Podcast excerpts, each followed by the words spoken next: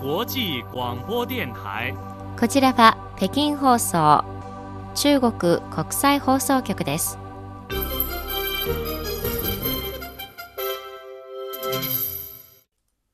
こんばんは。ニュースをお伝えします。まずこの時間の主な項目です。エチオピアのアビー首相は10日同国首都のアディスアベバを訪れた中国の新興外交部長と会談しました外交部の王文賓報道官は今後中国の経済や社会の活力はさらに解き放たれ世界各国により大きなチャンスがもたらされると述べました。駐日本中国大使館と領事館は日本人の中国渡航の一般ビザ発給を一時停止することを発表しました。以上がこの時間の主な項目です。はじめにエチオピアのアビー首相は10日同国の首都アディスアベバを訪れた中国の新興外交部長と会談しました。アビー首相は新部長が就任後初の訪問先をエチオピアにしたことについて両国の深い友情と二国間関係の重要性が十分に示されたものだと高く評価した上で両国の協力についてインフラやグリーン経済農業工業エリアなど各分野における協力はアフリカでエチオピアの経済成長が上位入りする助けになると強調しより多くの中国企業の投資と起業を歓迎する意向を示しました。新部長は両国の国交樹立から半世紀以上が経過した。両国は一貫して見守り合い助け合ってきた。両国関係は発展途上国が団結協力する手本になると表明しました。また中国はエチオピアが遅刻の国情にあった発展の道を歩むことを支持すると述べた上で今後の両国関係に関する中国の立場について相通ずる理念を持つ発展途上国として両国の各分野における協力の進化を望んでいると述べより多くの中国企業がエチオピアで投資し再建プロセスにも参加することを奨励すると伝えました。さらにエチオピア側が良好なビジネス環境を提供するとともに中国側の人員と組織の安全と合法的な権益を確実かつ実効ある措置で保護することを希望しました。外交部の王文賓報道官は10日の定例記者会見で今後中国の経済や社会の活力はさらに解き放たれ世界各国により大きなチャンスがもたらされると述べました。西側の一部のメディアは最近中国の新型コロナウイルス感染状況は世界の産業チェーンとサプライチェーンの安定に影響を及ぼし世界経済の回復にブレーキをかけると伝えています。王報道官はこの件についてそのような論調には悪意があり事実に全く反している。中国のコロナ予防抑制対策は国民の命の安全と健康を最大限に守るものであり経済や社会の発展に対する影響も最大限に軽減してきた。中国経済は過去3年間世界平均レベルを明らかに上回る4.5%前後の成長を保ってきた。中国政府がコロナ対策を調整した後 WTO 世界貿易機関や経済協力開発機構などの国際組織の責任者は広く中国経済の今後を前向きに評価し中国経済が世界経済の回復と発展を支えることになるとの見方を示していると説明しました。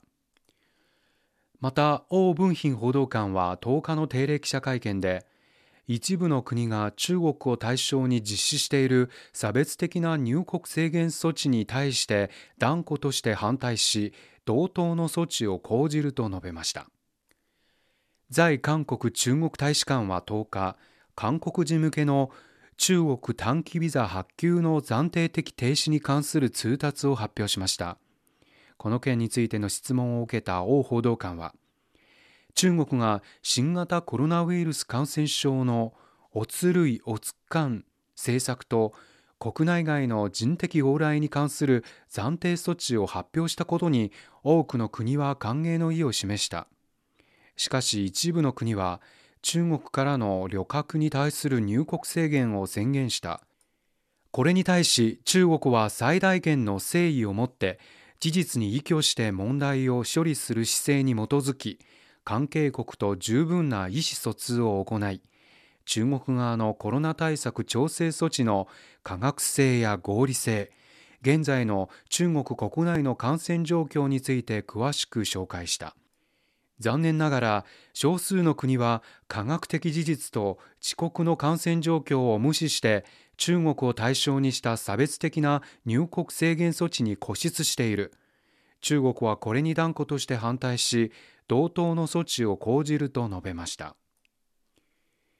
駐日本中国大使館の公式サイトによりますと